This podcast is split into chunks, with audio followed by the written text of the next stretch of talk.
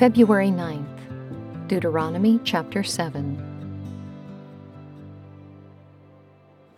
When the Lord your God brings you into the land that you are entering to take possession of it, and clears away many nations before you the Hittites, the Girgashites, the Amorites, the Canaanites, the Perizzites, the Hivites, and the Jebusites, seven nations more numerous and mightier than you and when the Lord your God gives them over to you, and you defeat them, then you must devote them to complete destruction. You shall make no covenant with them, and show no mercy to them.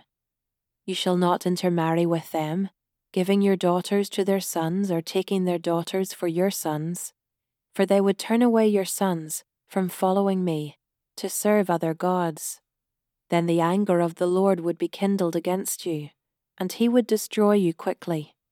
But thus shall you deal with them. You shall break down their altars and dash in pieces their pillars, and chop down their asherim, and burn their carved images with fire. For you are a people holy to the Lord your God. The Lord your God has chosen you to be a people for his treasured possession, out of all the peoples who are on the face of the earth. It was not because you were more in number than any other people, that the Lord set his love on you and chose you. For you were the fewest of all peoples. But it is because the Lord loves you, and is keeping the oath that he swore to your fathers, that the Lord has brought you out with a mighty hand, and redeemed you from the house of slavery, from the hand of Pharaoh king of Egypt. Know therefore that the Lord your God is God, the faithful God who keeps covenant and steadfast love with those who love him and keep his commandments to a thousand generations, and repays to their face those who hate him by destroying them. He will not be slack with one who hates him, he will repay him to his face. You shall therefore be careful to do the commandment and the statutes and the rules that I command you today. And because you listen to these rules and keep and do them, the Lord your God will keep with you the covenant and the steadfast love that he swore to your fathers. He will love you, bless you, and multiply you. He will also bless the fruit of your womb, and the fruit of your ground, your grain, and your wine, and your oil, the increase of your herds and the young of your flock in the land that he swore to your fathers to give you. You shall be blessed above all peoples. There shall not be male or female barren among you, or among your livestock. And the Lord will take away from you all sickness, and none of the evil diseases of Egypt, which you knew, will he inflict on you, but he will lay them on all who hate you. And you shall consume all the peoples that the Lord your God will give over to you. Your eye shall not pity them, neither shall you serve their gods, for that would be a snare to you. If you say in your heart, These nations are greater than I, how can I dispossess them? You shall not be afraid of them, but you shall remember what the Lord your God did to Pharaoh and to all Egypt. The great trials that your eyes saw, the signs, the wonders, the mighty hand, and the outstretched arm by which the Lord your God brought you out. So will the Lord your God do to all the peoples of whom you are afraid. Moreover, the Lord your God will send hornets among them, until those who are left and hide themselves from you are destroyed. You shall not be in dread of them, for the Lord your God is in your midst, a great and awesome God. The Lord your God will clear away these nations before you, little by little you may not make an end of them at once, lest the wild beasts grow too numerous for you. But the Lord your God will give them over to you and throw them into great confusion until they are destroyed. And he will give their kings into your hand, and you shall make their name perish from under heaven. No one shall be able to stand against you until you have destroyed them.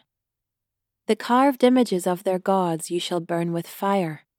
You shall not covet the silver or the gold that is on them, or take it for yourselves, lest you be ensnared by it, for it is an abomination to the Lord your God. And you shall not bring an abominable thing into your house and become devoted to destruction like it. You shall utterly detest and abhor it, for it is devoted to destruction.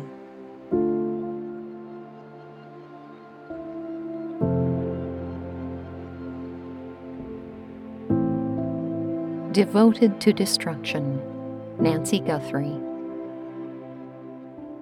When God called Abraham to go to Canaan, God told him that his descendants would be servants in a land that was not theirs for 400 years, but that they would eventually come back to Canaan, for the iniquity of the Amorites is not yet complete. Genesis chapter 15 verse 16. Evidently, the evil of the various peoples living in Canaan at that time had not yet reached the point of deserving an obliterating judgment. But one day it would. As the people of God prepared to cross over into Canaan, that day had come. Moses gave the Israelites clear instructions to devote the peoples living in the land to complete destruction. They were squatters and interlopers on land that belonged to God, land that had been promised by God to his people, where he intended to dwell among them. If the Israelites simply settled among them, the Canaanites' worship of false gods would threaten the purity of the Israelites' love for God alone.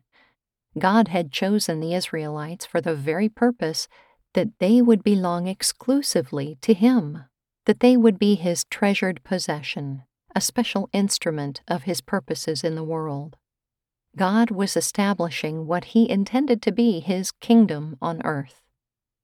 The land of Canaan, however, was really just the launching place for God's plan to bring his people into his true holy land, the new heavens and new earth, and the physical descendants of Abraham who inherited the promised land of Canaan were just the beginning of the people from every tribe, language, people, and nation whom God has chosen to live in His holy land with Him forever. He chose us in Him before the foundation of the world, that we should be holy and blameless before Him. In love, He predestined us for adoption as sons through Jesus Christ. Ephesians chapter 1 verses 4 through 5. Israel was chosen in spite of her unworthiness. So are we. Israel was made holy by God's choosing. So are we. The day will come when all who live in rebellion against God will be eternally evicted from God's holy land, the new heavens and new earth. On that day there will be no compromise with evil, no accommodation. Everything evil will be devoted to destruction so that nothing will pollute God's new creation. Finally, God's people will be everything He intended them to be. Forever, they will enjoy the love of the God who chose them to be His treasured possession.